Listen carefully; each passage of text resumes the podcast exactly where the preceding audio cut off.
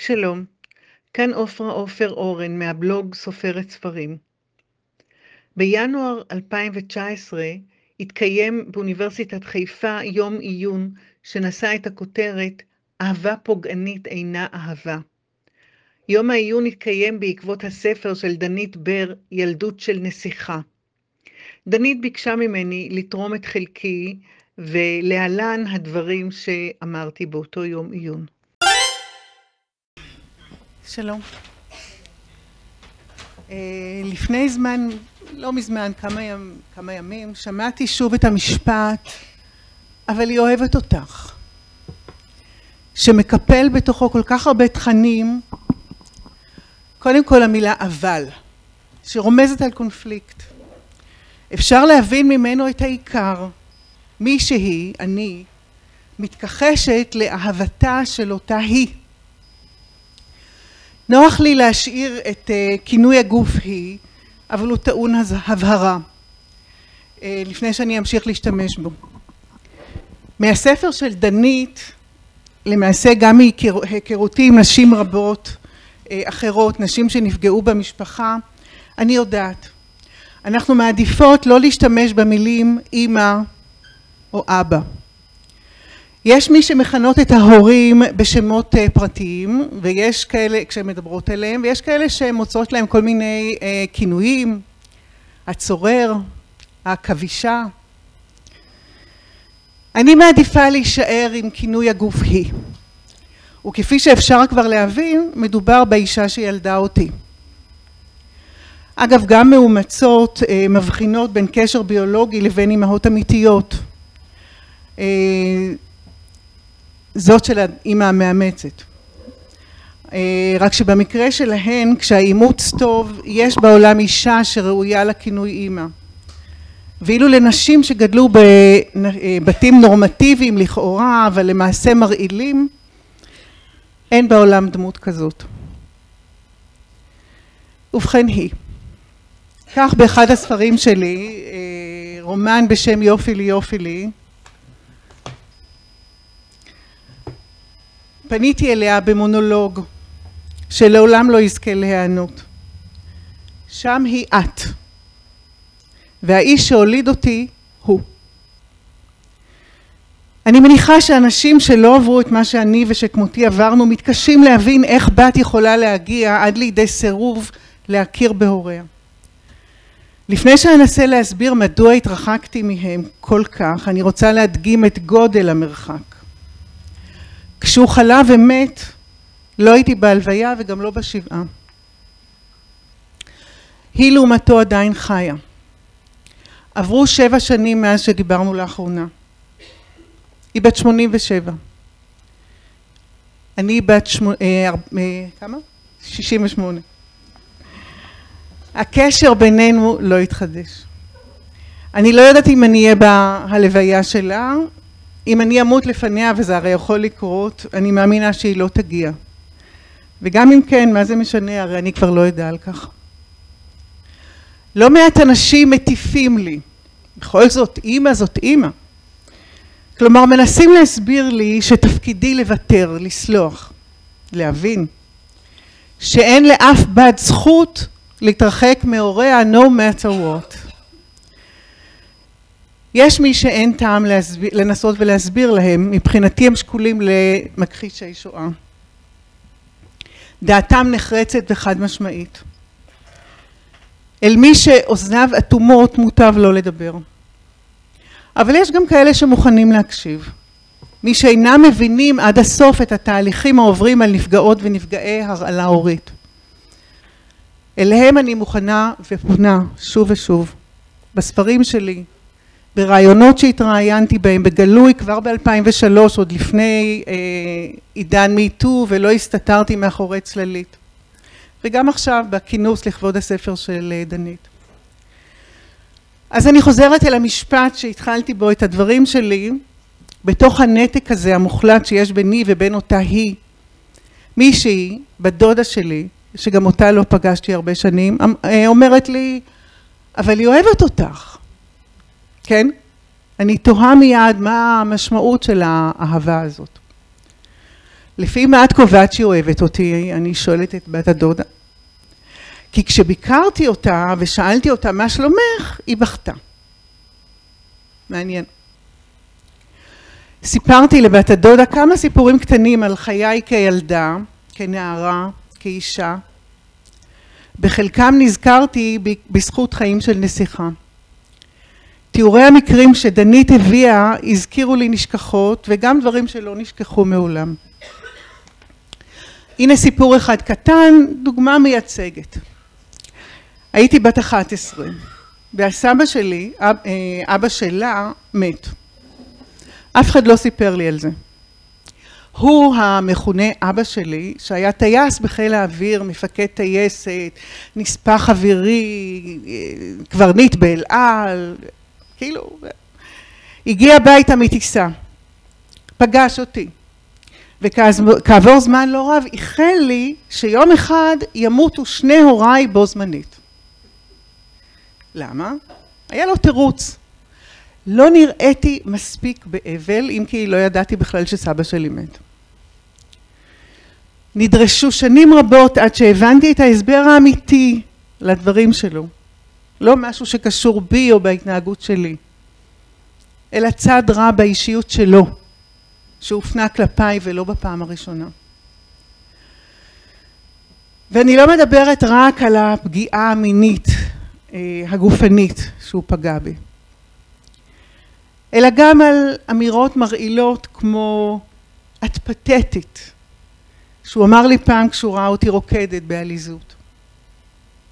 אגב, בנסיבות אחרות, כשהיא, זאת שמכונה אימא שלי, ראתה אותי ואת אחותי רוקדות, היא אמרה למי שהיה אז בעל פוגע, אני לא מאמינה ששתי ההיפופוטמיות האלה הן הבנות שלי. ואני שמעתי. בשני המקרים הפסקתי כמובן לרקוד. בבת אחת הם הצליחו לרוקן ממני את שמחת החיים של אותו רגע, אבל אני שמחה לבשר לא לצמיתות. אה, נזכרתי עכשיו גם במשהו שלא הכנתי כאן, שהיא אה, למשל נהגה לכנות אותי כשהייתי ילדה במילים כמו פרזיטית, פטריה, עלוקה. אה, אלה היו השמות אפילו לא חיבה, אי אפשר לקרוא לזה שמות חיבה, ככה היא קנתה אותי. אני מדברת גם על הפגיעה הרגשית. למשל על הצורך שלו לשתף אותי בחוויות מיניות שלו, כלומר בבגידות התכופות והאינסופיות שלו באשתו מי שמכונה אימא שלי. הוא לא בחל באף אישה או ילדה, בנות משפחה, מכרות, צעירות, זקנות, ועל הצורך שלה לשתף אותי שוב ושוב בעלבון ובכאב שלה, כלומר שניהם ניצלו בלי הרף את הילדה שהייתי, השתמשו בי לצרכים שלהם. הנה עוד, פעם, עוד סיפור אחד קטן עליה. כשניסיתי פעם לקבל, לקבל ממנה אהדה, מבט, השתתפות, הבנה, ודיברתי איתה, כאילו שהיא לא ידעה, כן? יש ראיות לכך שהיא ידעה, על איך הוא פגע בי מינית. תגובתה הייתה, את באמת חושבת שאת סבלת ממנו? מי שסבל ממנו זאת אני. זמן לא רב אחרי כן, אחרי שהתחלתי לדבר על מה שהיה לכאורה סוד, כשהם נאלצו להתמודד איתו בגלוי ובמפורש, היא הודיעה לי בשיחת טלפון שאם לא אתכחש לאמת, כלומר, אם לא אעזור לה עצמה להמשיך להתכחש לה, היא לא תדבר איתי יותר לעולם, ואכן, עברו שנים של נתק שהיא יזמה. כשספגתי אלימות גופנית מבעלי, מהבעל הראשון, כשעברתי שוב בפעם השנייה הליכי גירושים קשים, כשהייתי מאוימת שאשאר הומלסית, היא לא הייתה איתי, היא לא התעניינה. ואם ניסיתי לדבר איתה, היא רצתה רק שאכנע, שאשאר במקום שבו שברו לי שיניים. אם אני יכולה להחזיק מעמד איתו, כלומר הבעל שבגללו, כך היא הסבירה לי, סבלה כל החיים, גם את יכולה, היא הטיפה לי. כמה שנים אחרי שהוא מת ונעשה לכאורה ניסיון פיוס שמעתי ממנה אמירות מטורפות כמו אני לא יכולה להאמין למה שאני יודעת לא מזמן קראתי שוב את 1984 של אורוול, ונזכרתי במושג שהוא טבע, דו-חשב. חשיבה שיש בה סתירה פנימית מובנית. לפי אורוול אפילו השימוש במילה דו-חשב דורש להפעיל דו-חשב. כי כשאדם משתמש במילה הזאת הוא מודה שהוא מסלף את המציאות. המשפט הזה של מי שטוענים כלפיי שהיא אוהבת אותי הוא דוגמה מרהיבה לדו-חשב. בעצם מכאיבה, לא מרהיבה. מה היא אמרה בו בעצם? שהיא יודעת? ועם זאת לא מאמינה שהיא יודעת? הייתכן? מסתבר שהלוליינות הרגשית והתודעתית הזאת שאורול מתאר אכן לגמרי אפשרית. וכשנתקלים בה צריך לנוס מפניה. במשך זמן מסוים כן ניסיתי להסביר, לחפש אהדה, לדבר איתה, עם אחי. הוא לפחות אמר לי בחביבות מפחידה שנכון, הוא באמת לא אוהב אותי. ניסיתי לדבר עם אחותי, שהיא אגב פסיכולוגית ותרפיסטית באומנות. וגם היא אמרה לי דברים מפחידים. למשל, אותך אי אפשר לאהוב. מי שאוהב אותך, לא מכיר אותך. או, אז מה אם זה קרה? היא פסיכולוגית. אז מה אם זה קרה? כלומר, אם הוא פגע בי מינית. אז מה? לימים נודע לי גם שהוא נהג לומר על הבעל המכה שהיה לי שהוא מבין אותו, שאני מעצבנת, ושלא פלא שהוא מכה אותי. לימים היא אמרה לבן שלי שייזהר ממני, ששברתי את הלב לכל מי שאי פעם אהב אותי. לימים היא אמרה לו, לבן שלי, גם, שאין לה אף מילה טובה לומר עליי. לשמחתי, שמחת עניים, היא העזה לומר את זה בנוכחותי ובנוכחות של עוד שני אנשים. שלושה. שמחתי כי לפחות באותה פעם היו לי עדים מהימנים שיכלו לאשר באמת שמעתי את הדברים האלה. היא באמת אמרה אותם. וכשנשימתי נעתקה למשמע הדברים האלה, הם בזו לי. הם זה לא הילדים שלי ולא האהוב שלי. הם בזו לי וטענו נגדי שאני מתעכבת על כל מילה שהם אומרים לי. במקום להמשיך הלאה ולהפסיק להתפלשש. זאת המילה שכל אחד מהם בנפרד בחר להשתמש בה. להתפלשש. כאילו שהם מדברים על איזה כלבה תאבת צחנה שנהנית לנבור בגבייה, ולא על הבת והאחות שלהם שמשוועת לקשר, לאהבה, להבנה, למבט רואה. אבל היא אוהבת אותך. אחת המסקנות החשובות שדנית הגיעה אליה בספר החשוב שלה אני חייבת לספר לכם שהוא מונח לצידי כל העת ועוזר לי בכתיבת הספר הנוכחי שלי. היא שלפעמים הריפוי הנכון הוא התנתקות מהורים הרעילים. כן, גם מאלה שמספרים קודם כל לעצמם ושנית לסביבה שהם אוהבים את הילד שלהם. עוד עניין חשוב שדנית מעלה הוא שילד שחש שהוריו אינם אוהבים אותו, צודק.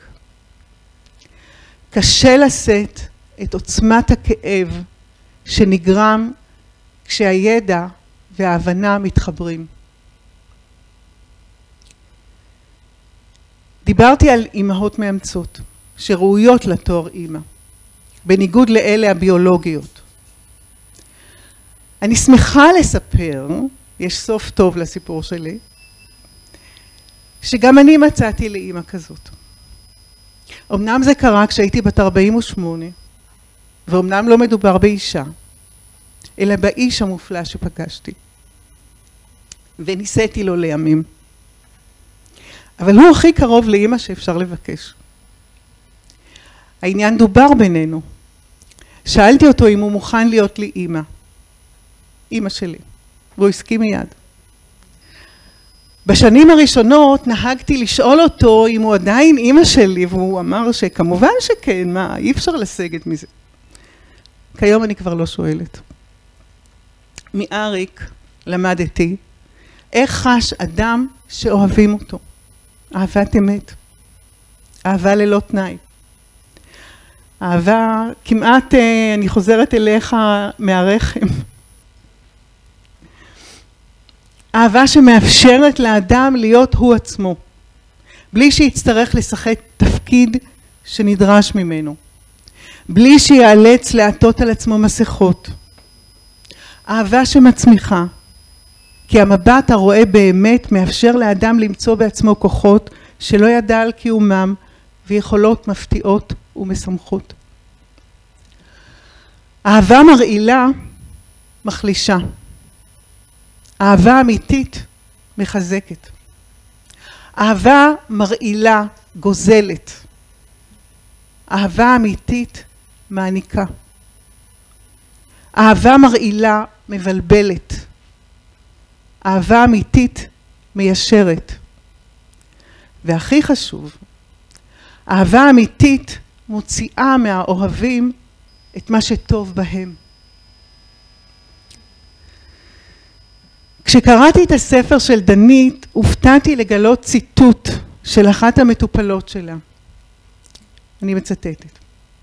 אני מרגישה כמו גוזל חשוף, שרק עכשיו נולד, והוא זרוק על הארץ מחוץ לקן, נטוש ושכוח אל.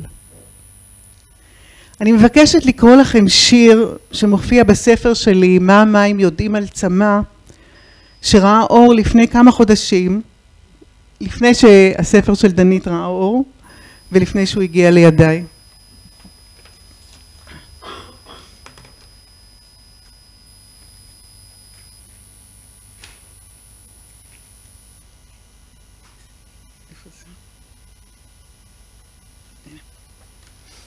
הוא נקרא בשדה התעופה.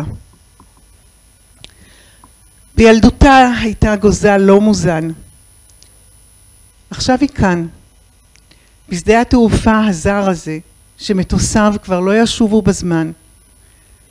כל כספה נגזל.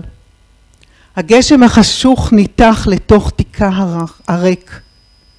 מכשיר הקשר שהיה לה מקולקל, אבל היא לא מוותרת. כעיוורת היא נוקשת מילים באוויר. אצבעותיה לוחשות את מה שלעולם לא יישמע, את מי שמעולם לא בא. אמא, אבא.